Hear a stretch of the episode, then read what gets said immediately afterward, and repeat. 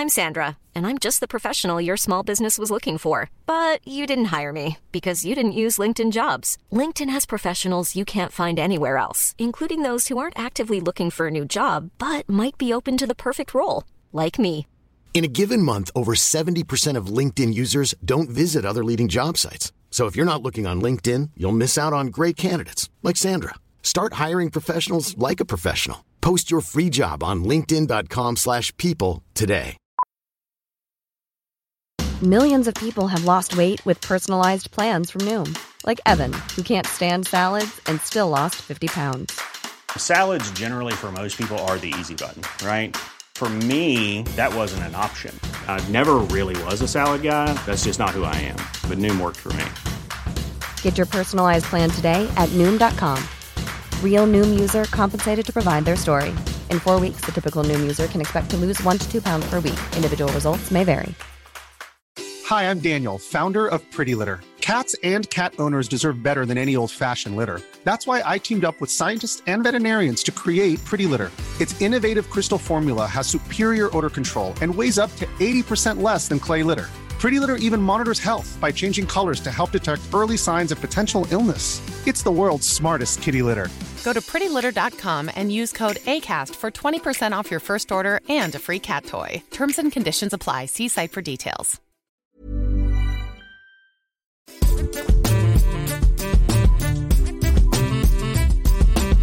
Hey everyone, Scott Hanson here from NFL Red Zone. I hope you're checking out one hour of Five Yard Rush, one of the best podcasts on NFL football in the UK.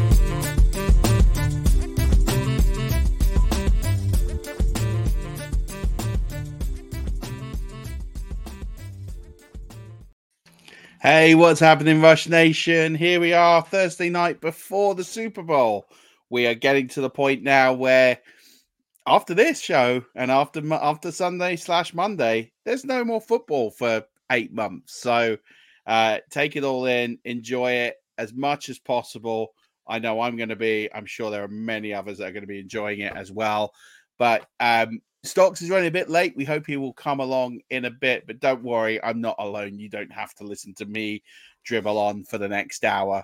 Uh, I have brought with me a phenomenal guest. If you've been listening to us at any point over the last six, seven years, um, you will recognize this brilliant gentleman. He is the managing editor of Fantasy Pros and Betting Pros, and he is an Aaron Rodgers, I guess, apologist. Is that a fair announcement or uh well, I mean I I do think he is one of the best quarterbacks of all time, Murf, but as far as uh you know his his personal beliefs and stuff, no, I'm not gonna take any responsibility for that. So But it's Pat Fitzmaurice. Here he is. He's back again. It's good to have it. It's been too long. I'm so glad you're back. And you're here for a milestone, my friend. This is episode number 800 of the Five Oh, wow. podcast. So happy anniversary. Thank you. I uh, didn't really realize it was 800 until about an hour ago. So, um, but it was just getting away. I was like, wow, we're 800 shows. More uh, evening, afternoon, Stacey, Kentucky, afternoon. Uh, just doing the time difference in my head. So, yeah, um, but it's good to. How are you doing? How are things? Uh, how are things with you? Uh, what's been going on uh, since you've last been on, really? Doing well, Murf. Uh, always great to catch up with you. Thank you very much for having me on. And just looking forward to the culmination of the 2023 NFL season. Um, big game ahead. And so, you know, we've always got a lot cooking at Fantasy Pros and Betting Pros. Betting Pros were all over the, the betting aspects of the Super Bowl from every conceivable angle. And, uh, you know, like maybe less to do on the Fantasy Pro side now that um, the regular season is over. You'd think that but we're very much readying ourselves uh, for the NFL draft already. Just had the Senior Bowl this week, as you know. So Mhm. had uh, three of our guys down in in Mobile, Alabama, for that. And uh, you know, like I've already got rookie rankings up. I've got my 24 draft rankings up. So there is no such thing as an off season, Murf. As you know, I have to ask though, Murf. I'm curious about this since the Super Bowl um, in in Greenwich time is going to be what after 11 p.m Yeah. kick off. like so how do you how do you play that i mean it's a big eating and drinking event here in the united states you know we we don't need many excuses to overindulge in food and alcohol but uh how, how do you play that over in england I'll, it I'll be honest with you. It really depends on the game. so uh, a lot of it depends on the game and the um, day job work schedule. So this year is going to be a bit of a damp squid for me. I'm actually going to go to bed and then I'm going to wake up and watch the game and turn off my notifications and I'm going to wake up and watch the whole thing at about 4:30 a.m. So the game would have ended probably about an hour before and then I'm going to watch it through then. Um I think if it was a slightly different outcome, I might have done it slightly differently, but and there's no disrespect to the teams that are in it. Um, but I, I, I find it slightly harder to justify taking a day's annual leave for 49ers Chiefs, which we've seen this before. Um, so yeah, I, I, but I mean, I've done it different ways. The pandemic was the worst because I watched Tampa win a Super Bowl in the pandemic, and we did it. I did it literally watching the game in my front room on my own, and that was it was great because there was no sweat on the game, but at the same point was quite miserable. What I do have as a family tradition, though, I rope my um in well my sister-in-law, brother-in-law, and their kids. They're now seventeen and fifteen, my um, niece and nephew. So I rope them around, and we do, and they're not into football, but I rope them into it. Um, I've got tons of Tampa jerseys, so everyone wears a jersey, and we do a barbecue, and we get all the food out, and we kind of do as you would do it before the game, we do it miles before the game, and I'm doing it with a bunch of people that have no skin in the outcome; they just like the food. but it's my way of doing it. But I've done it in the past where we've got um, some of the communities together, and we've gone to a bar in London, and we've gone and watched it. Um, I've stayed over. I've got the first train back home, and then slept in my own bed and, and gone to bed because it finishes around about half three, four o'clock. Hmm. And the first train off the base is at five. So if you can just sort of stay around long enough, uh, it's not too bad. And then you don't have to pay for the hotel room. You get the first train home and sleep in you're home. So, uh, yeah, I mean, I know lots of people do it a lot of different ways here in the UK. Most people will stay up and, and do a gathering. Most people go to a bar if they can, if there's one near them that are showing the game. Um, but I know loads of people that that just watch it quietly, and I think it's it will a lot of it depends. I think if you get a Lions, if you get a really popular team in there, I think you'll see different uh different ways that people celebrate. I think the feeling across the community that I'm in is kind of seen this one before. It's it's it's I think it's a bit quieter than it would be most years here.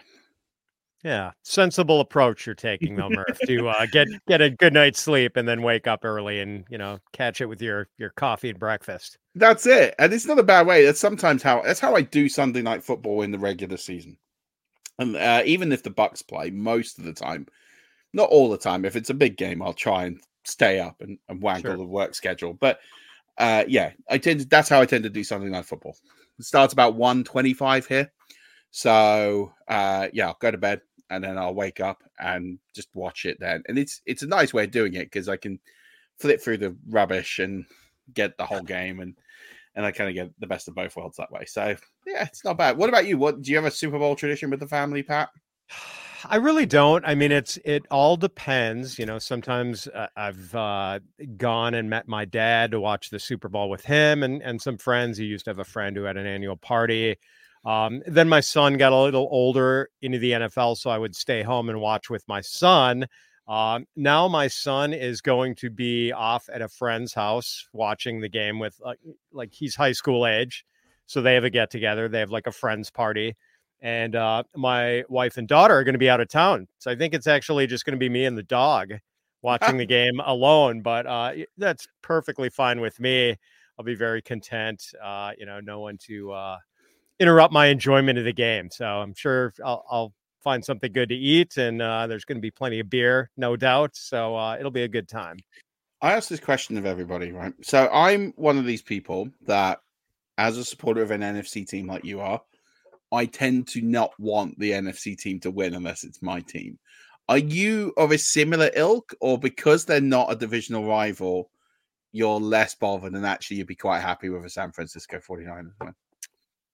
Well, it's interesting, Murf. Um, so I have a bit of a bias toward the Chiefs because my dad used to live in Kansas City. Okay. And I'm very fond of of Kansas City. Love that town. It's a, a jewel, an American jewel. Um, so I've always had a soft spot for the Chiefs, but at the same time, I'm I'm betting on the 49ers this year. So uh, my money will be rooting for the the NFC team this time around. Um, but generally, I'm I'm not a fan of the Niners. Like they're they're one mm. of my uh, they don't quite come up to the level of the Minnesota Vikings as far as teams I hate, but um, not a team I'm typically very fond of. So mm. considering that I'm putting some money down on them, I'll probably be pretty neutral in how I watch this game. Um, I've, I've got conflicting interests, I guess you could say. Yeah, that's fair. I'm I'm similar in the sense of the 49ers do have John Lynch, who's one of my all-time favorite players as their GM, and it'd be nice to see him win one. On the same token, they're the 49ers. I don't really like NFC teams winning it when it's not when it's not the Bucks. So actually I'd I'd be all right with you. So I'm kind of like you. I'm conflicted, but uh, I don't really, you know, it, you no one wants to see a dynasty unless it's your own team. So it is a conflicting, but I, I probably will be it, it, over here. It's amazing. The sentiment towards the Chiefs now, straw poll, is quite negative because it's there's the whole Mahomes and his brother and his wife and the antics that go with that. You got the Taylor Swift thing. I'm not going to get into a whole Taylor Swift thing, but you know, it doesn't play brilliantly in this country to absolutely everybody. I'm sure it doesn't in the US either. And then it's then it's the fact they're four Super Bowls in the last five years. Could be winning their third ring. It's a bit boring. It's a bit samey. So I think the general feeling, and the other thing that goes against them here in public opinion is the UK really has two traditional teams that it roots for, like going way, way back to the 1980s. And it's the Miami Dolphins and the San Francisco 49ers. And there is a, a subtlety of uh, Washington Commanders fans. And that's because they were the only teams that were ever played on television here. So a lot of a lot of fans who grew up watching NFL in the 1980s will support the 49ers or the Dolphins, and then subsequently their children if it passes down through the generations. So there's a strong 49er contingent here in this country. So, and I, I don't think there is as much one for um, the Chiefs. So it'd be interesting to see how it breaks down. Um, I'm going to ask you because you do work for Betting Pros, and I noticed that you did publish an article a few uh, days ago about props uh, for the Super Bowl, and I know a lot of our listeners will be down, doing some gambling on this. So, do you have any props that you've got an eye on that you think could be good value for our listeners to make a little bit on a on a game and make it interesting? My favorite is probably Christian McCaffrey over um, and at last check it was 128 and a half rushing and receiving yards combined. Okay. That's um, yeah, not not just rushing. Uh, but like I think you could make a case for him having a big day rushing with the Chiefs. Uh, their run defense isn't great. They rank mm. 27th in, in DVOA, which is a pretty good metric against the run. Um, and McCaffrey, I think, has cleared 90 rushing yards in like seven of his last eight games. And the only miss was in week 17 against Washington when he tweaked his calf and, and mm. was taken out early. Um, he's also averaged like eight targets a game. Uh, wait, 7.4 targets a game and almost 40 receiving yards over his last five games. So I think it makes sense that the 49ers don't want this to turn into a quarterback duel between Patrick Mahomes and Brock Purdy because they're outgunned in that area. So I, I think it behooves them to get the ball into the hands of Christian McCaffrey as much as possible. Um, I actually bet the under on Patrick Mahomes passing yardage, which was uh, at last check somewhere around 260 and a half yards. Um, it just seemed well. I mean, he's uh, been dealing with this shortage of wide receiver firepower all year, and uh, he's thrown for under 260 yards in four of his last five games. I think the 49ers are maybe going to put some some heat on him with their pass rush. Uh, let's see what else. I've got Isaiah Pacheco over 65 and a half rushing yards because I think the mm. Chiefs are going to want to be balanced offensively and it's maybe a little easier to run on the 49ers than it is to throw on them. Aaron Jones yeah. had success against them in the uh, two weeks ago. The Lions running back combination teamed up for like 138 rushing yards. And then I have Deebo Samuel under 58 and a half receiving yards. Uh, Kansas City has allowed the fourth fewest receiving yards mm-hmm. to wide receivers. They have three really good cornerbacks: L'Jarius Sneed, Trent mm-hmm. McDuffie, mm-hmm. Joshua Williams. They've all given up under a yard per route run into their coverage. Uh, and and Deebo has failed to top that number in five of his last six games. I also have a fun one, Murf. I've got uh, lo- I think Brandon Aiyuk to have a reception of 50 yards or longer, and it pays seven to one odds Ooh. on that. Um, and there's actually some reasoning behind that one. The the blitz, the Chiefs blitz at a very mm. high rate, one of the highest rates in the league, and um, strangely, like Brock Purdy has been maybe the best quarterback in the league against the blitz this season. Like his passer rating and other numbers have gone way up, and his most frequently targeted wide receiver when teams blitz him is Brandon Aiyuk, and normally at a pretty deep uh, target depth. So, like, I, I think there might be a big play in there for Brandon Aiyuk this uh, this Sunday. We'll see about that. If if it happens, I'll be pretty happy with, at those odds. Yeah, I like that. You've kind of seen the game very similar to how I've seen it. I think you're not going to beat the Chiefs on the perimeter. You're not going to beat them too much with the deep ball, but like you say, maybe the odd play that you've mentioned kind of makes a lot of sense. Um, I think a lot of this game is going to be played through the middle effectively, not just with the run, but I think you're going to see both tight ends get a lot of action in this game. I think you're going to see lots of incremental games, maybe instead of those really big splashy plays. And I think it's going to be who executes that game plan across the middle. And I think it really, this game comes down to who's going to be the most penetrative in the red zone. Who is actually going to, when they get down there, be the most efficient? And I think that's where this game gets decided. It gets decided in the red zone because both these teams can move the ball. Both these teams have got weapons. I think it is just purely case of we think. I think it's going to go a lot, sort of, you know, in between the numbers. I think it's going to stay pretty much in the middle of the field, and I think it's just about who who executes better in the big moments. And I think it'll be a close game. I don't think that you're going to see a blowout. I think it's going to be a one score game, and it's about who handles it the best. And the 49ers in this situation four years ago were in a great position, and they didn't manage the game well. Um, one of the, probably the worst fourth quarter game management uh, sequences I've seen. They just got really pessimistic. They went away from what was giving them a lot of success against the Chiefs, and they played into the Chiefs' hands, and the Chiefs went and got them. So it'll be interesting this time round to see if the same happens. We have been joined by Stocks. Stocks, hello. Hey, hey, apologies for my tardiness. Pat, how are you, my man? Doing great, Stocks excellent that you could make it. Uh, you know, even though you're wearing a Broncos hat, I've uh, the Packers have played in five Super Bowls in their history. They're four and one. The one loss was to the Broncos, and of course, that was the one Super Bowl I've attended in person. So uh, I'll, I'll, try not to take offense.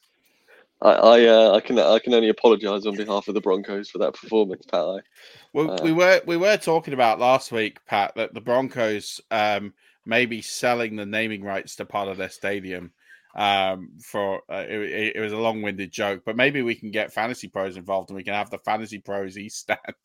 that would be wonderful. I, I would take that. I might even have to cheer for the Broncos if that happened. uh, so yeah, Pat's just gone through uh, Super Bowl props. There's some really good ones in there. I do like the Brandon one. I think that's unusual. I think if you can find it here on Bet in Bet Makers, then uh, definitely get on that. Um, there were a couple of bits of news just away from the Super Bowl. Um, one was to see CJ Stroud win uh, Rookie of the Season. I don't think that's a big shock or or surprise. Initial thoughts, gentlemen. Wonderful. I, it, go ahead. Yeah, go on, Pat. No, go on. Um, I think you're going to say everything I was going to say, so you might as well fire it out. Yeah, wonderful choice. Um, fantastic season. And I think what was most impressive on his season looking back was when the Texans opened the year in September. They had, I believe, four of their five starting offensive linemen injured. Mm. And um, Stroud, nevertheless, went out and threw for 300 or more yards, I think, in three of his first four games. Like, I thought he was going to get killed in his yeah. first month with uh, the decimated offensive line, and it didn't bother him at all, and he just hit the ground running from day one and was fantastic. So didn't turn the ball over either in those games. Right? No zero 51 Zero Attempts- interceptions in those first four games. Yeah, so incredible. Yeah, and and lowest interception rate of any quarterback this year. yeah, so well deserved. I think the Texans did a phenomenal job just to let him play and let him do what he wanted to do to get comfortable. And I think that permeated through the rest of the team. So a phenomenal job um, for him and well deserved. Uh, we'll see the rest of the awards come out in the next couple of days. I don't think you're going to be shocked by too many of them, but um, I think that one was definitely more than justified, and you won't see too much backlash. Um, the other bit of news, this was interesting. This broke uh, overnight. Was uh, Baker Mayfield was on the Kay Adams show, and after they finished recording, they left the microphones on, and so there was a discussion between Steve Young, um, former Buccaneers quarterback. For those who don't know, he was drafted by the Buccaneers before he became a 49ers uh, legend, um, and he is talking to uh, Baker, and he's like, you know, heck of a job this year. And Baker seems to confirm that he is coming back uh, to Tampa, and he's going to be making a career. Um, this also leads with the forty uh, with the Buccaneers announcing their new offensive coordinator, who is Baker's former offensive coordinator at the Rams. And the Buccaneers chose to release a video of the two of them catching up and on the offensive coordinator's first day, which is very unusual for that kind of media to come out about a quarterback who's no longer under contract with the franchise. Um, so everything points towards Baker coming back. Do we think this is a, a good move for the Bucks and for Baker based on what we've seen, or do we think we've kind of seen the high water mark with Baker and everything's going to come back crashing down to earth next year?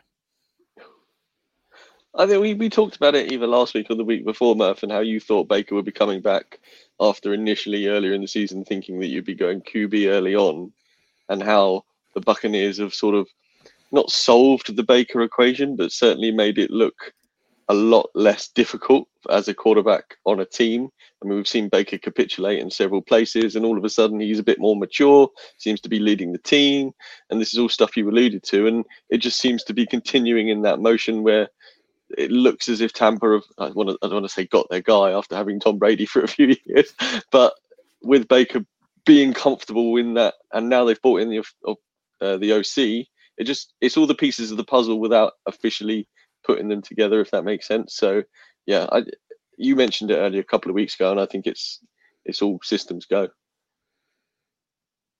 Yeah, I I agree. I think you can win with Baker Mayfield and the Buccaneers did. They made the playoffs and almost beat the Lions, almost found themselves uh, facing the 49ers. So um I think it's a good move because they're not really in a position to get a top quarterback in the draft this year and would have to pay a steep price to move up to do so.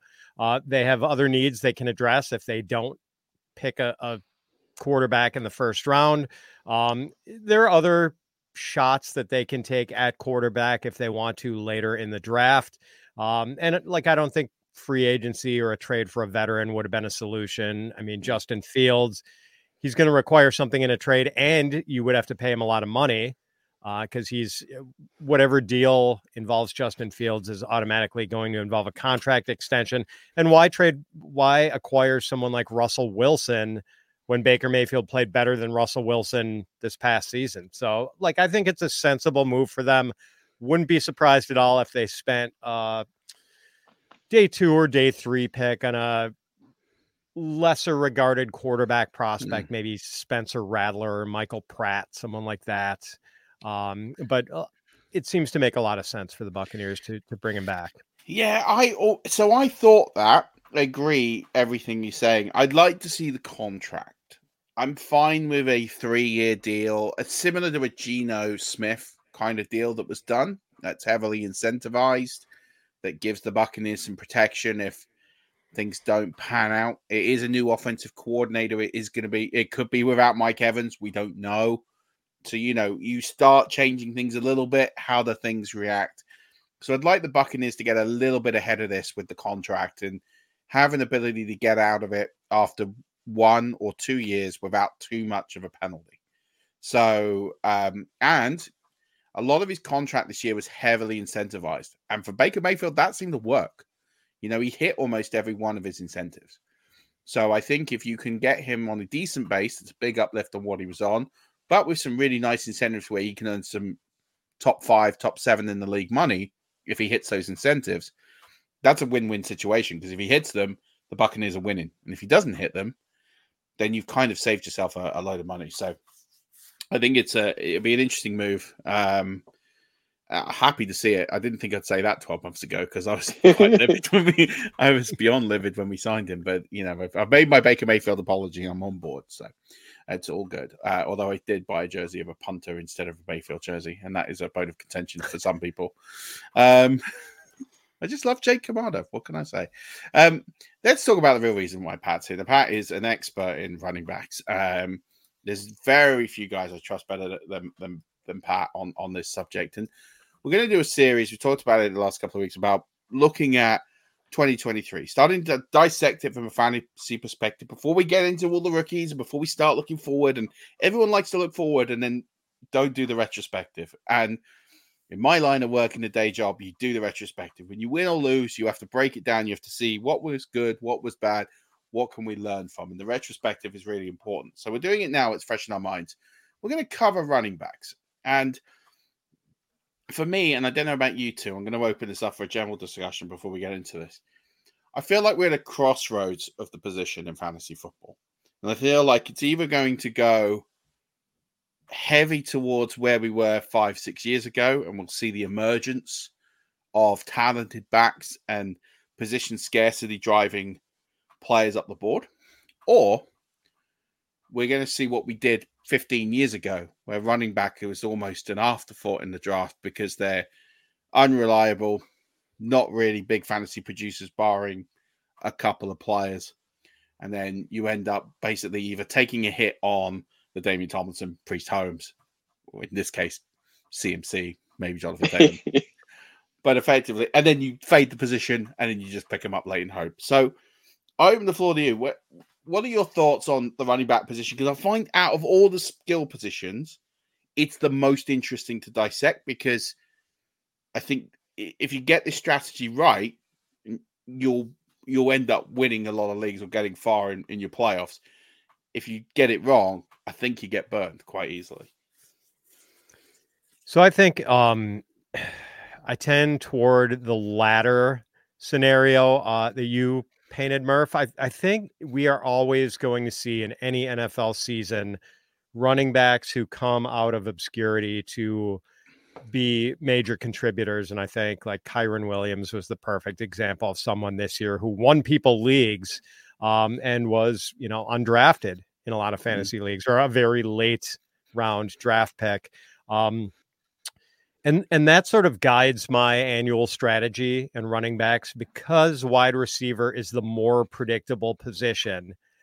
I would rather invest my early round capital in more predictable assets than in volatile assets. And running backs tend to be more volatile assets. So I tend to load up on wide receivers in the earlier rounds and take shots at running backs later. Now, that's not to say the early round draft strategy is always a, a, bad idea because the people who drafted Christian McCaffrey with the top three pick this year did quite well for the most part. A lot of championship rosters had Christian McCaffrey on them. So, um, but I, I do think it pays to give yourself a chance to get lucky and find those running backs who inevitably come out of the fog every year to um, become difference makers. And uh, we we saw a lot of pretty guys who were pretty cheap in drafts this year have major impacts. Not just Kyren Williams, but Rachaad White was very affordable, going outside the top twenty-five. Alvin Kamara, who uh, was dealing with the suspension and um, that drove down his value. De'Von Achane, who was a, a, later pick and had some really uh, impactful games. So I think it's always going to be like that, and and um, taking some shots on later round guys is always going to make sense. And I do think it makes more sense to invest early in wide receivers, and you know maybe anchor with that. I, I like the hero RB strategy, and I do think there are about you know eight or nine running backs worthy of going in the first two rounds and that's usually the case. I looked at last year's ADPs, and it was about 11 running backs in the top 30. And I think this year it's going to be about 11 running backs in the top 30. Some of the names have changed, but um, my overall approach hasn't necessarily changed. I, I kind of think it's going to be the same, but maybe with a just slightly different cast of characters. I think that's interesting. I, I agree. And I always get to this point where we get to April and May and you do the best ball drafts and you're starting to see early ADP. And you see this, and this has been true the last two years, especially with the amount of injuries at the position, where you see running backs faded. And then you get to June, July, and then especially August, where you get the casual players. That was the word I was looking for. I don't want to say amateur because that's not fair. Um, casual players who play in a handful of leagues or just one league. And you watch the ADP of those running backs shoot all the way up. So you'll get players that you were getting in the fourth round in June. You're paying a second round pick if you want them in um, uh, in in August, and that seems to have been the trend the last couple of years. Um, I think Derrick Henry was one of those players who was very very cheap, um, and I mean he delivered where his ADP kind of was, um, but you were getting him in the fourth round early early summer, and you were paying a high second for him on almost name recognition. Um, come come the end of of the season or end of draft season, so I, I I think you're right, but I I guess it's just that is there eight worthy, and I guess we'll go through all the different segments, and I'm keen to get Stock's opinion on this. Do you do we? I don't know if there is eight worthy players in the second round anymore, or or better in in the running back position. I mean, it would depend on the rookies and their landing spots and the draft capital spent. Although I don't think this is an amazing running back class from early look. I think there's some good players, but I'm not seeing a top two round talent or even top three round, if I'm honest.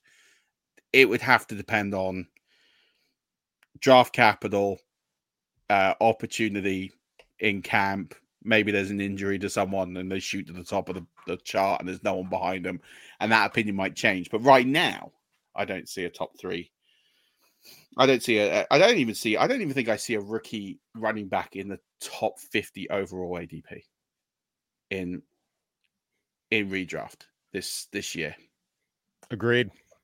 Uh, you are right, and I'm not disagreeing.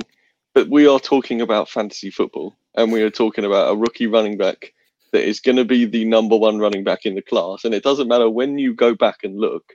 At mm. some point, there will be hype for that number one running back and they will get thrust either into the early second or late first because they are the new shiny toy and people want to get that end of round one value. There's nobody in this class that is that good. Mm. And there is nobody in the class that should be in round one contention, but there is that new running back hmm. shine. Mm. And as soon as Twitter gets hold of it, it it's over. And it's very, it's easy for me to sit here and say that. And who knows, we might get who's going to come out this year that that could prove that wrong at the land in exactly the right spot. The fact I can't even think of it off the top of my head is a concern, not a concern, but it proves the point that you're making, Murf. But hmm. I don't want to sit here and say that there isn't going to happen because the whole hype train thing scares me in fantasy football at the minute. And we we saw it this year with Bijan, and then you get players like Joe Mixon, where the complete opposite happens. We draft him really late as a bit of an afterthought, and he's what a top five running back this year.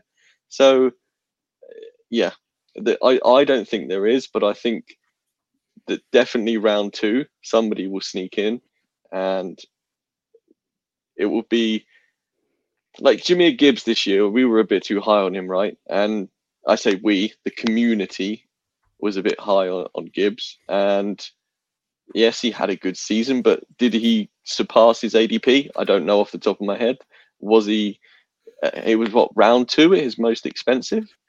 Yeah, he's an interesting one because the players that took him, because he did so well at the end of the season. So I've put, I've broken into categories and I've put in the um where did I put him? I would I taunted between putting him in like the outlier. I put him in the drafted high, did okay, But actually, if you persisted with Jahmyr Gibbs, he probably won you or got you in contention in the playoffs because his end of season scoring was highly impressive. He was so off the pace at the start, but David Montgomery got a lot of the ball. There were some injuries. He never got. It took him a long time to get going, but when he got going, he was an RB one last six weeks of the season, eight weeks of the season. So he's a hard one to call. That if you took him that high and you persevered, if you weren't out of contention, he probably thrusted you back into contention at the tail end and probably justified his price. But over the whole body of work for the season, he wouldn't have done because he killed you those first eight weeks of the season where he didn't, he virtually got you any points. And that's the that's the sort of context that kind of needs to be paid because I think if a Jahmyr Gibbs owner was listening to this, I mean, well, I think he did great, and he did because your recency bias is last half of the season he was phenomenal. But, but if you uh, but you look at the first seven weeks he had, yeah. um, a, a terrible terrible few weeks. Then he got injured, and you're thinking mm, this isn't it. If how many people dropped him in those first seven weeks? Yeah, and that's if you did that, you're really taking your hair out. You probably got him on a do not draft list this year. But yeah, yeah. but just... yeah, it, it's it's definitely a fair point, and I think um, I think this is why I love the running back discussion because I think Pat's right. There isn't a correct way to do this. I think there's a way to be more optimal to give yourself a better chance of success. Because if you remember, sort of four or five years ago, I advocated for position scarcity. You had to take a running back early because the quality. Hiring for your small business? If you're not looking for professionals on LinkedIn, you're looking in the wrong place. That's like looking for your car keys in a fish tank.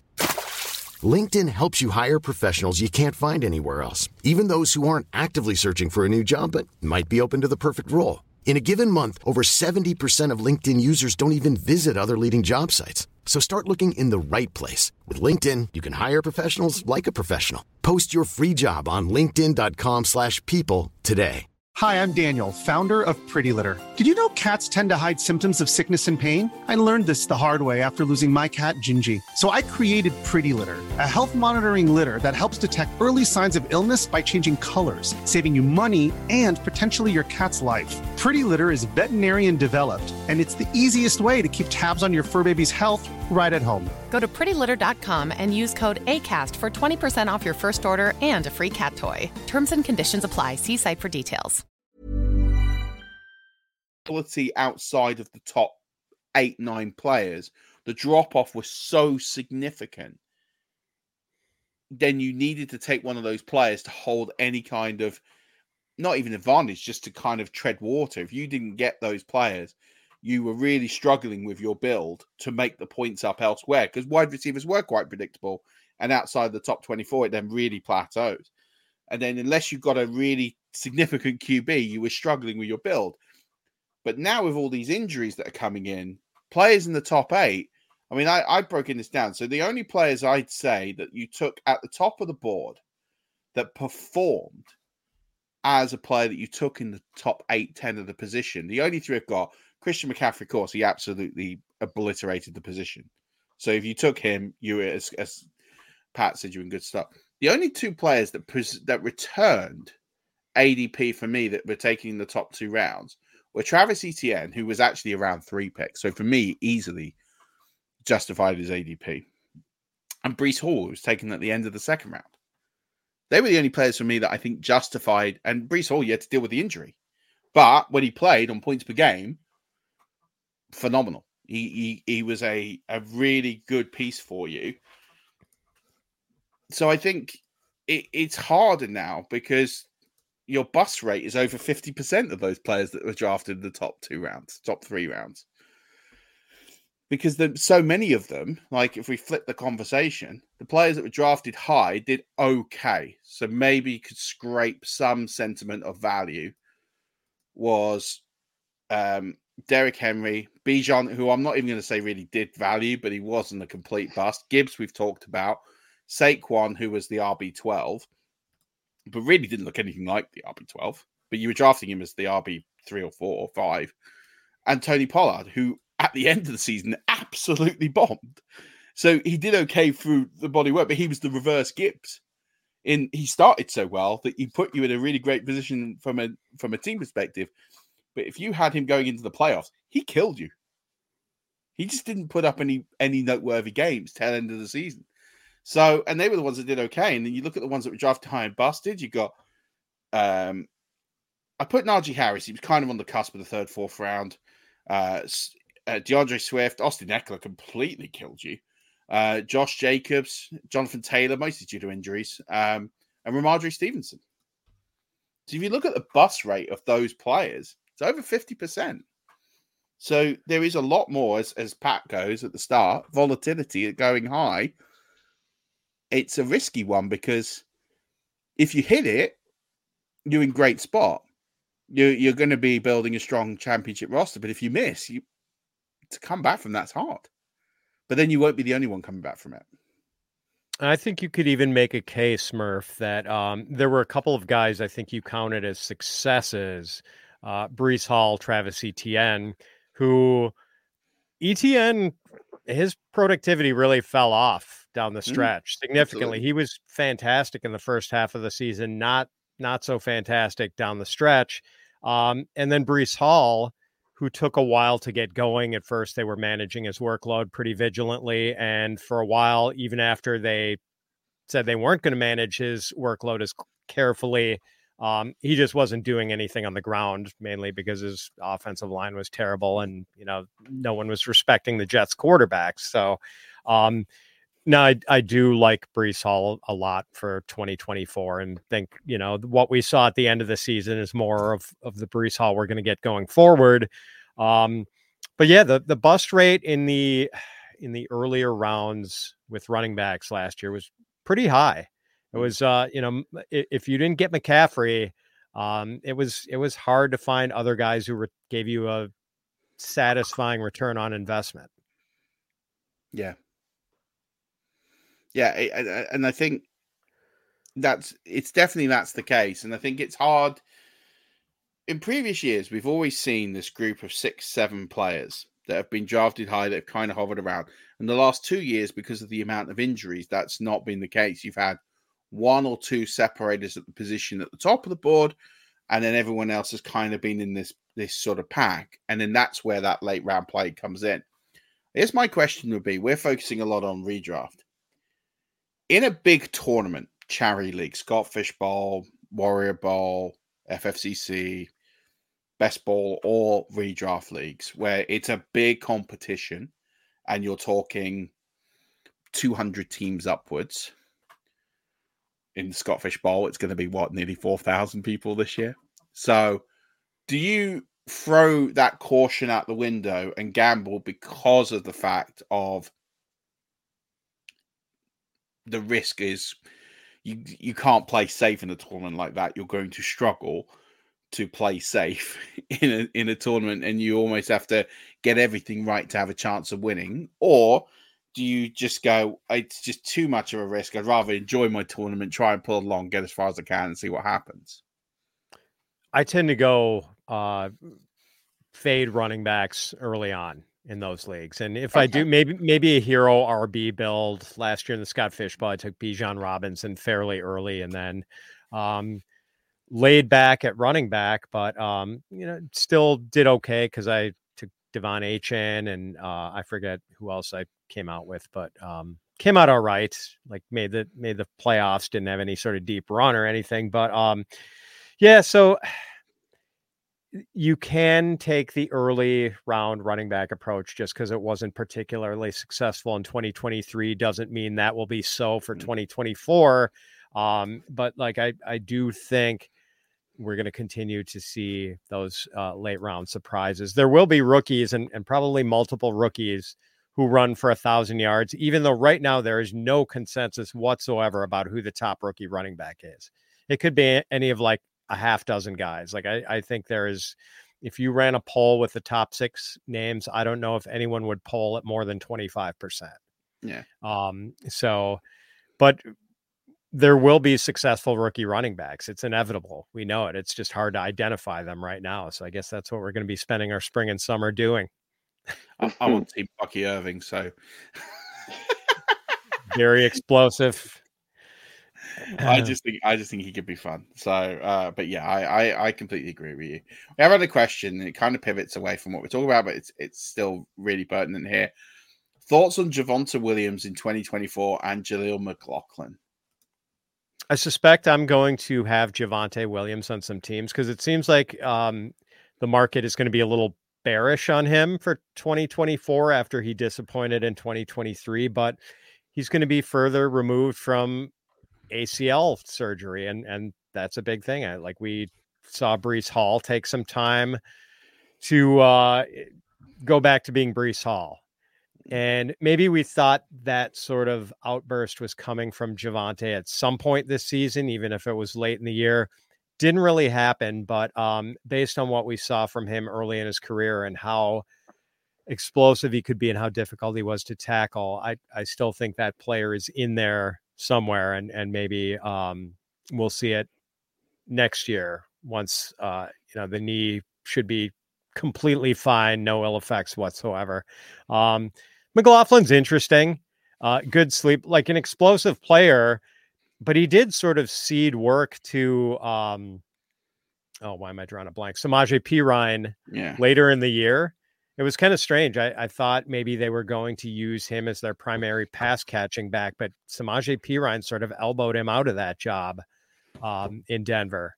So I'm I'm not quite sure what to make of McLaughlin. An interesting late round flyer for sure but I don't know if he'll be one of my favorite late round flyers. We've also got we've also got we've got no idea what the uh, offense looks like in Denver at the moment, so it's really difficult to. I, I agree with what you say about the player in Javonte Pat, but if Russell's not there, which uh, at this point I've got no idea what's going on, and there could be so much more else that happens with trades or players not being there it could be Javonte and Courtland Sutton, and and that's it. There's wide receivers on the roster that might not be there. There might Tim Patrick might come back and get injured again, and he won't play. And I, I shouldn't make a joke at, at, somebody's injury expense, but at this point, uh, the Tim Patrick experience is is over for me, sadly. And yeah, I just think at this point in the season, before the current season has finished, it's it's really difficult for me to comment on next year. But yeah, as a player, I love Javonte and, and what he can do. I, I'm out on Javonte Williams, pure and simple. Um, his price will have to be very low. I just don't trust Sean Payton. I don't trust Sean. No, no, no. And, and look, it's an easy thing to say. When was the last time Sean Payton produced a thousand yard rusher? I don't think Kamara got there. I know he got there on scrimmage yards, but I don't think Kamara had a thousand yard rushing at any point. So I can't remember the last time Mark Ingram, maybe. Yeah. When was Sean Payton head coach of the Saints? He was about ten years. I think Mark. I think Mark Ingram. What six years ago, maybe. The thing is, I, like I think it's great to have a Sean like Sean Payton has produced a lot of fantasy value for running backs but it's usually been multiple running backs is right. Issue. And that's that's why I'm out. Is it's not a talent issue. Javonte Williams is still young. He's going to be 24. I haven't got a problem with the age profile. He's still got a lot of tread on the tires. Uh, it's not a skill ability.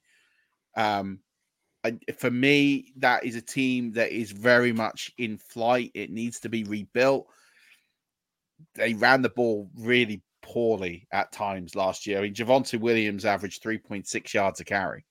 Um, and that's not entirely his fault. And I think, as you say, I think right now the the way that I see that offense going is it will be built on the ground. His receiving set is okay. It's not brilliant. I think you're going to have different. I think you're going to see a rotation of backs there. I think you're going to see three backs. I think two of them will be fantasy relevant but I don't see a high ceiling for Javonte Williams. I think if you're drafting him in the, if I had to draw a pin where I think he's going to go seventh, eighth round, I think his best outcome is he delivers at ADP.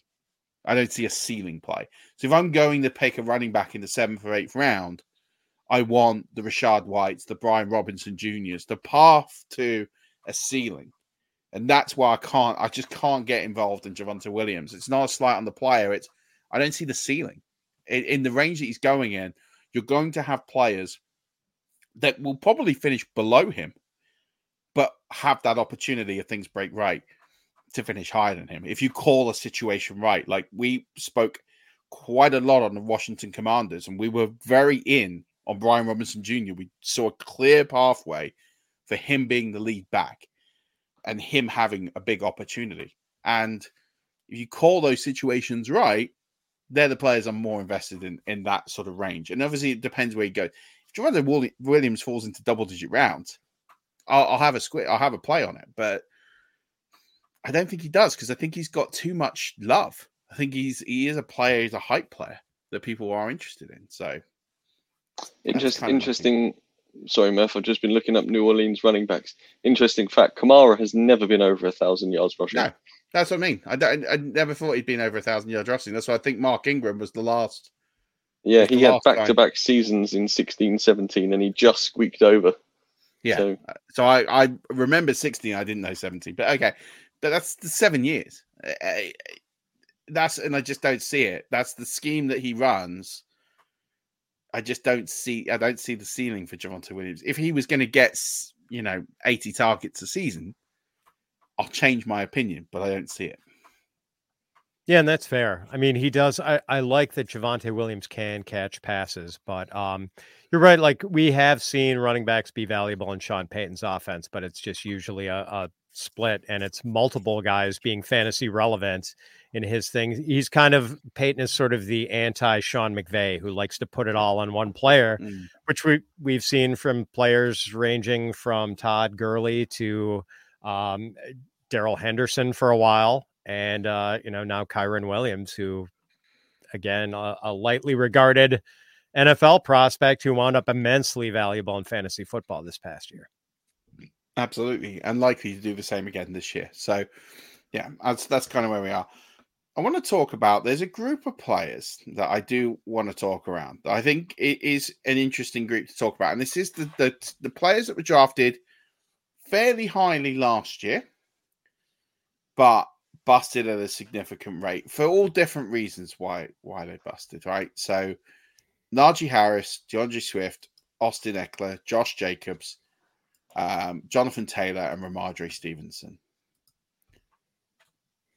Is there anyone there you like want to dig into and think what their outcome's going to be for for next year in terms of up or down? Are there players on that list you think I don't want to touch them a barge pole? The players that you think actually for the right price I'll get involved in, or do you? Is there any players you think there that might be high regardless of how bad it was this season for them? Six uh, players were on that list, Murf. I've actually got four of those six in my top 20. And uh, okay. uh, Najee is at RB 27, so he's not far off. Ekeler is really the only one I just want no piece of anymore. Um, I can make a sales pitch for Jonathan Taylor pretty easily. I mean, this is a guy who did uh, lead the NFL in rushing a, a few seasons ago and um, it was pretty productive on a per game basis this past year obviously like the off season was eh, traumatic with his um I don't know, sort of mutual animosity with the team for a while, and then he opens the season on IR. Um, but I'm excited to see what that could look like next year with Anthony Richardson at quarterback doing read option things with Jonathan Taylor, um, because when you run read option stuff, like linebackers have to freeze a split second because when Anthony Richardson puts it in Jonathan Taylor's breadbasket, you don't know if he's actually handing off or if he's going to pull it out and run himself. So um, we saw that sort of dynamic spike the value of Alfred Morris in Robert Griffin III's rookie season. Like Alfred Morris, I don't think anyone regards as a, a very talented running back. I think Alfred Morris had like almost 1800 rushing yards and averaged mm. over five yards per carry that season and yeah, scored a you know bushel full of touchdowns. I think Taylor could be um, immensely valuable next year. Like I think I've got him at running back six, and I like I could make a case for putting him ahead of Kyren Williams even. Yeah. Next season. I'm with you. I'm 100% there with you because the the secret sauce there is Shane Steichen. I think for me, Shane Steichen is is a very very talented. Um, well, he was a very talented offensive coordinator. He, he had a very good season as head coach. I, I for everything he had to deal with to get the Colts into the position where they were playoff viable two weeks to go. I think is phenomenal. With all the Jonathan Taylor thing and all that news, losing your quarterback, you're playing Gardner Minshew. He's not a bad quarterback, don't get me wrong, but the guy's a sixth round pick for a reason. And all the multiple injuries, uh, injuries on the offensive line, and to manage all of that to where they got to, I think uh, I think I'm right there with you with Jonathan Taylor. And and then the biggest case study to Shane Steichen is the name on this list is D'Andre Swift. He turned D'Andre Swift into a a very significant fantasy weapon, but it, it just hit the best seasons of D'Andre Swift's career came under the coaching of, of Shane Steichen. And we saw D'Andre Swift heavily regress under Brian Johnson this year. And yeah, there was some health issues and the offense stagnated and all of that. But even at its peak, D'Andre Swift didn't look half the player with Shane Steichen gone in that offense. And I think Jonathan Taylor is 10, I won't say 10 times the player, but I think he's significantly better than D'Andre Swift. Um, I think if you get a season where he is healthy with Shane Steichen, with read options, yeah, I, I, I could. If, if someone told me right now Jonathan Taylor will be pushing for the for the running back one overall next season, I wouldn't dispute it. Uh, I'm right there with you. Yeah, an immensely talented player. Like I'm, I'm excited to see how that works next year with him and Anthony Richardson playing together because I that that was the one thing that left me feeling cheated in 2023 that we didn't get to see any of those two play together. Yeah, that was uh definitely robbery, and also he went to the same university that you did, so. That's right. Very true. Very true. And uh, we've we've got another big running back coming out this year, uh, Braylon Allen, who mm. people are going to be. I think there's going to be a bit of a frenzy for him when he weighs in at the combine at around 240 pounds and probably runs something around a four five. Uh, I think people are going to get pretty excited about him. Yeah, he moves pretty well for a, a big guy. Yeah, I love that. Um, let's look at just quickly because I know you got to go in a couple of minutes. I want to talk about the outliers because I think this is the the really interesting group that people won't really know what to do with, and it's De'Von Achane, J.K. Dobbins, Gus Edwards, Jaylen Warren, and Nick Chubb. What do we think about their prospects as a group or individuals going forward for next season and maybe beyond? I don't think I'm going to be drafting any of J.K. Dobbins, Nick Chubb, or Gus Edwards. I mean, I, Gus Edwards is just kind of a, it's a, a role thing, and he has to be scoring touchdowns to provide fantasy value. And you know, touchdowns are hard to predict, and I just don't like leaning into those guys who don't have the yardage behind it. Um, and with Dobbins and Nick Chubb, I just don't want to fall into the trap of injury optimism. I mean, Chubb's injury was so devastating like we're talking about the slow recovery for Javonte Williams, who, uh, you know, mm-hmm. like I don't think his injury was nearly as severe as Chubb's, and um, you know the the people who are drafting Chubb in the fourth or fifth round, I just uh, I think that's wildly optimistic, and I, I think he probably starts the season on PUP and automatically misses six games early on. And J.K. Dobbins has just shown a complete inability to stay healthy, so. Um, I don't know that we should be expecting it to happen this time, but I'm pretty excited about Achane. Uh, I I know he dealt with some injuries too, and I don't think we've really seen his usage stabilize. Like it it sort of bounced around all over the place last season. But the good thing is he is so explosive that he doesn't need a lot of touches to uh, pay off in a big way. Just get him 10 carries and five targets a game. And I think he's going to be a top 15 running back in terms of fantasy output. Maybe better than that. I mean, he's just so so fast and has such remarkable contact balance for a smaller back. I mean, it's mm. just I've I've seen so many times both uh, in his rookie year in a Texas A&M where a tackler hit him and not only didn't take him down but almost seemed to propel him faster in a different direction.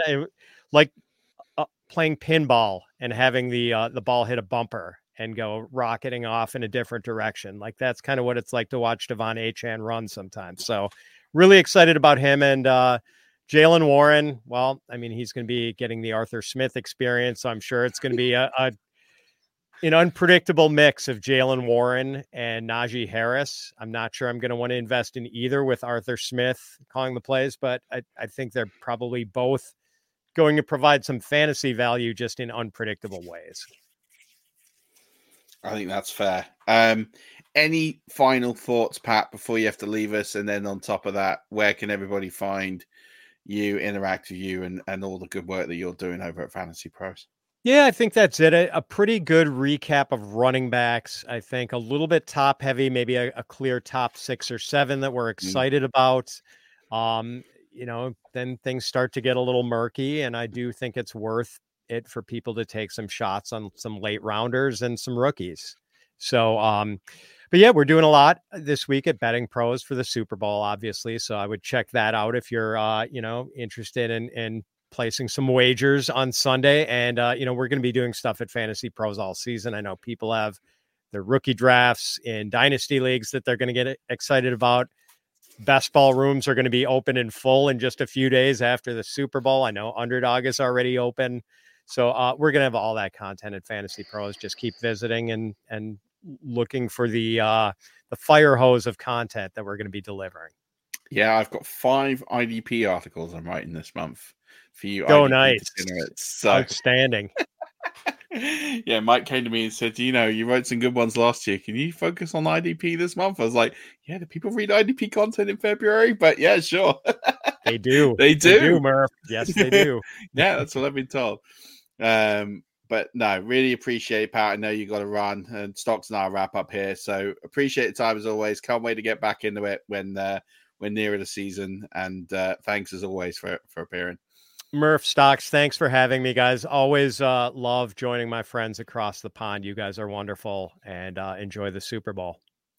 Thanks, matey. You too. All the best, Cheers, my friend. Pat. Cheers. Bye. that was special. It was. I always enjoy having Pat on. Love Pat. Um, you missed the start. This is episode number 800, my friend. Whoa. Is it really? Yeah. 800. That's quite a landmark. It is. I don't know how many pods get to 800. it's a huge number, really, when you think about it. Yeah. Imagine if someone had listened to every single one. There must be someone. I don't know. We'll see. Um, I don't know yeah. actually because you'd have to be an original OG, like listening yeah. when we were talking about our league. Yeah, exactly. I wonder if someone ever did go back and listen to all those. But um, I didn't get your take on the Super Bowl. What are your thoughts? What are you doing for Super Bowl? Um, anything you're you're doing before we wrap this up? Um, so I couldn't book the day off because it falls on Poxy half term. Uh, somebody had already booked the Monday off, and we've got a we've got a pretty strict one off, no one else off policy. Mm-hmm. Um, so I couldn't book the Monday off. So I'm going to try and go to bed early, wake up, watch as much as I can until I fall asleep, and then go to work. That's my that's my plan. I don't know. I don't know how much I will catch if I'm completely honest, but I'm going to have my phone on do not disturb, and then I'm going to try and try and get through the day as much as I can without spoilers. I mean, it's it's practically impossible these days with how much I use my phone at work and stuff. But we will see. I something that did annoy me in going into this week that I've seen is the Niners put a social media post of hashtag against all odds. I don't know if you've seen this, Murf. Have you seen this? No. Yeah, so the Niners put a social media post up and it was like dice and a few other things, and it said against all odds we've made it to the Super Bowl, and yet they have been bookies' favourites every week in the entire season, including this week. They're two point favourites over the Chiefs. It's like I understand. I understand that you it's hard work to get to the Super Bowl, but when you've been favourites every week, you haven't exactly been the underdog. and I just I thought that was a little bit irritating on their part. But I think I think whatever Andy Reid, Patrick Mahomes, and their DC, whose name has just gone out of my head, and all I can think of is Stracciatella ice cream. Steve, no, But- Steve Spagnuolo. There you go. Although I quite like Stracciatella. Anyway, I think what they've done to get here with not the best team, I just feel as if you can't write. I just feel as if everybody's written them off against the 49ers team that is complete everywhere. And I I just don't think you can write them off. No. Well, I mean, who do you think's going to win? Um, I, I think the Chiefs are going to win. Yes, all aboard. Let's go. I think the Chiefs are going to win, and I just simply think because I wrote them off uh, against the Bills, and then I wrote them off against the Ravens. Although, I- does that mean on sort of reverse psychology double bluff technology? That's a t-shirt. Um, This T-shirt has been made with double bluff technology.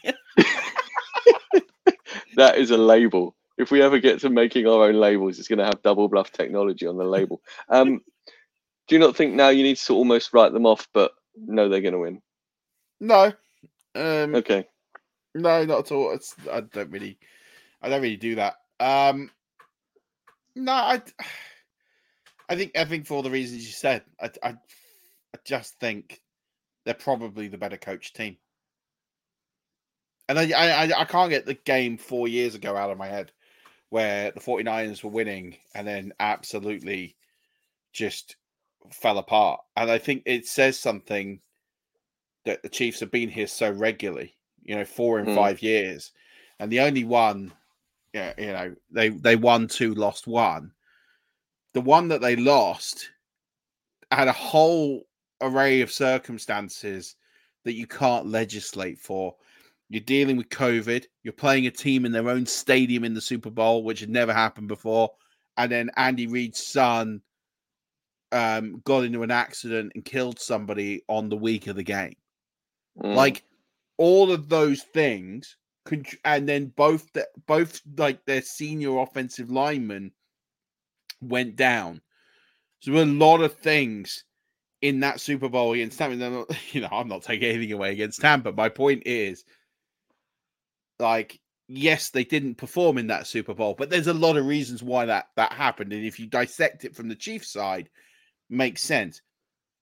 All things being equal, the other two Super Bowls, they were superb. They coached brilliantly. They executed in big plays at big times. They controlled the key moments of the game down the stretch. And I just think that I will always go with the team who I think are the better coached. Because I think you know what you're going to get. Whereas the team of, and I don't want to say individuals because they're a team, you don't get this far without them being good. But they they've got a wider degree of variance for me. Mm. They can be phenomenal. Like if you sat there and said both teams will put their best effort on the field, I'd pick the 49ers.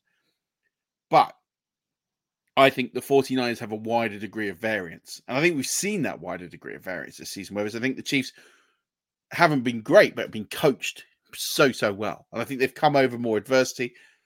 And I think they, you know, I just think that they're the, the team that are in the right position to win. And they've got the momentum. They've overcome some big, big wins. They've done it on the road.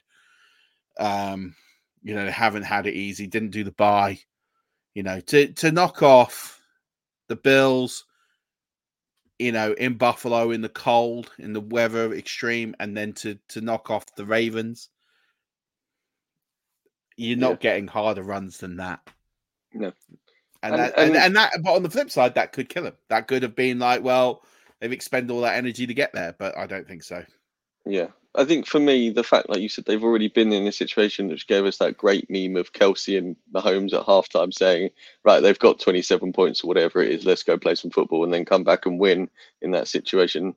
And then they've also got that win over the Niners in the Super Bowl where they came back. It wasn't as if they had a close win in the, against the Niners. They've got that even bigger morale win on their part where Yeah. they came back against the Niners and won. Well, the other thing on this is I think the 49ers in the playoffs have been poor.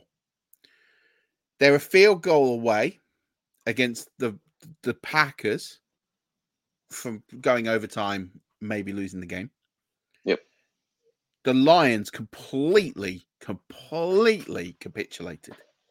Up 17. Oh, if that's the Chiefs in that situation, Patrick Mahomes puts the sword to the head and it it's gone. happen. Yeah, it doesn't happen. And that and that's what I mean. The 49ers, you know, this against all odds, they've lucked it for me. I don't think they've been the best team on the NFC side on eh, over the last few weeks. I don't think they've been that good. I think, and I think if they play like that against the Chiefs, it's not going to happen for them. They have to go for a radical reset. And I think that again, I'm looking at form. When you're coming into this, it's always there's a team carrying momentum. And for me, all the momentum is with Mahomes and, and the Chiefs. All of it is there.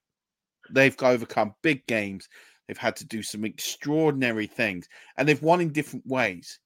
You know, they've had to be offensively very good, like against the Bills, and then when their offense absolutely were awful, and let's not take anything away, Mahomes and company couldn't move that ball for love nor money. Defensively, they completely annihilated the Ravens. Mm. And when you've got those different ways of winning, yeah, I, I can't go against the Chiefs. I just can't. I can't. I can't see a. I, I mean, the only way I see the 49ers winning is if they if they absolutely all of them turn up and play their game. And if that happens, then they will win. I just can't see it. Hmm. Yeah, I, I I want the Chiefs to win because I want to be watching the NFL. Because obviously, when Brady won his first couple, I wasn't really watching the NFL Whereas now I watch the NFL and I want Mahomes to do. He's not going to do what Brady. Well, I can't say he's not going to, but we're in the midst of Mahomes having this dynasty, and we get to see the start of it, and now we're in the potential middle of it, and it's yeah. I would rather see that than the Niners. Although the Niners basically are the Broncos winning team when Shanahan's dad was in charge of the hmm. Broncos because their quarterback is now the quarterback's coach at the Niners. Christian McCaffrey's dad played wide receiver for the Broncos, and he's now in a Super Bowl. I saw a cool picture of McCaffrey running around the Super Bowl pitch when the Broncos won. There's a little boy in his dad's jersey, and there's just glitter everywhere. And and then there's another one as well. I think. What maybe the offensive coach is a coach somewhere else for the Broncos at the time.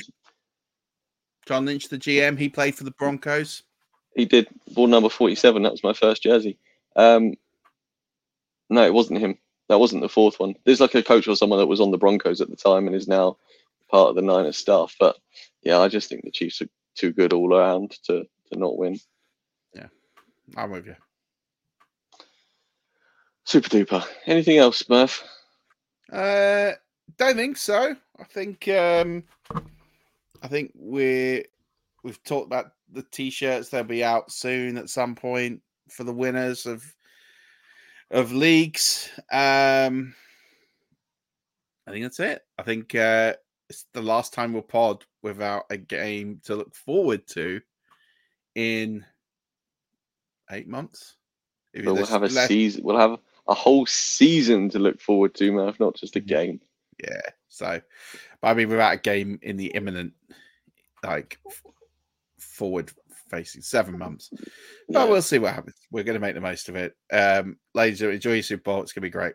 I can't wait. Yes, sir. Yeah. You doing anything good for it? No, I'm sleeping, and then I'm uh, watching in the morning at four thirty. Oh, hi, puppy. That's early. I said that's early. It's not too far off when I normally get up, but hey. well, like Murf said, everybody do enjoy Super Bowls. I hope there's some parties to be enjoyed, and let's just hope it's a good game because when it's not a good game, people get really antsy and we take some flack for some reason. And hey, we don't want that to happen. Rush Nation, until after the Super Bowl, as always, don't forget, keep rushing.